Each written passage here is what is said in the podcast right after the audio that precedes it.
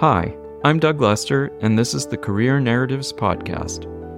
For over 10 years, I've been helping MBAs and ambitious professionals like you who want to advance their careers but realize that they need to do a little work on their personal narratives first. If that sounds like you, I want you to know I've walked in your shoes.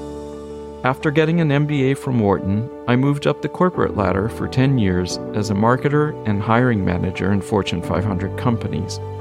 Then, I got the added perspective of working at a top executive search firm for almost four years.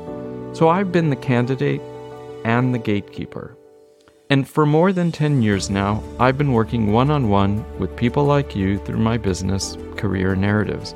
I've also been on the coaching staff at Harvard Business School and I've been a coach and advisor to senior leaders in some of the world's largest and most successful companies.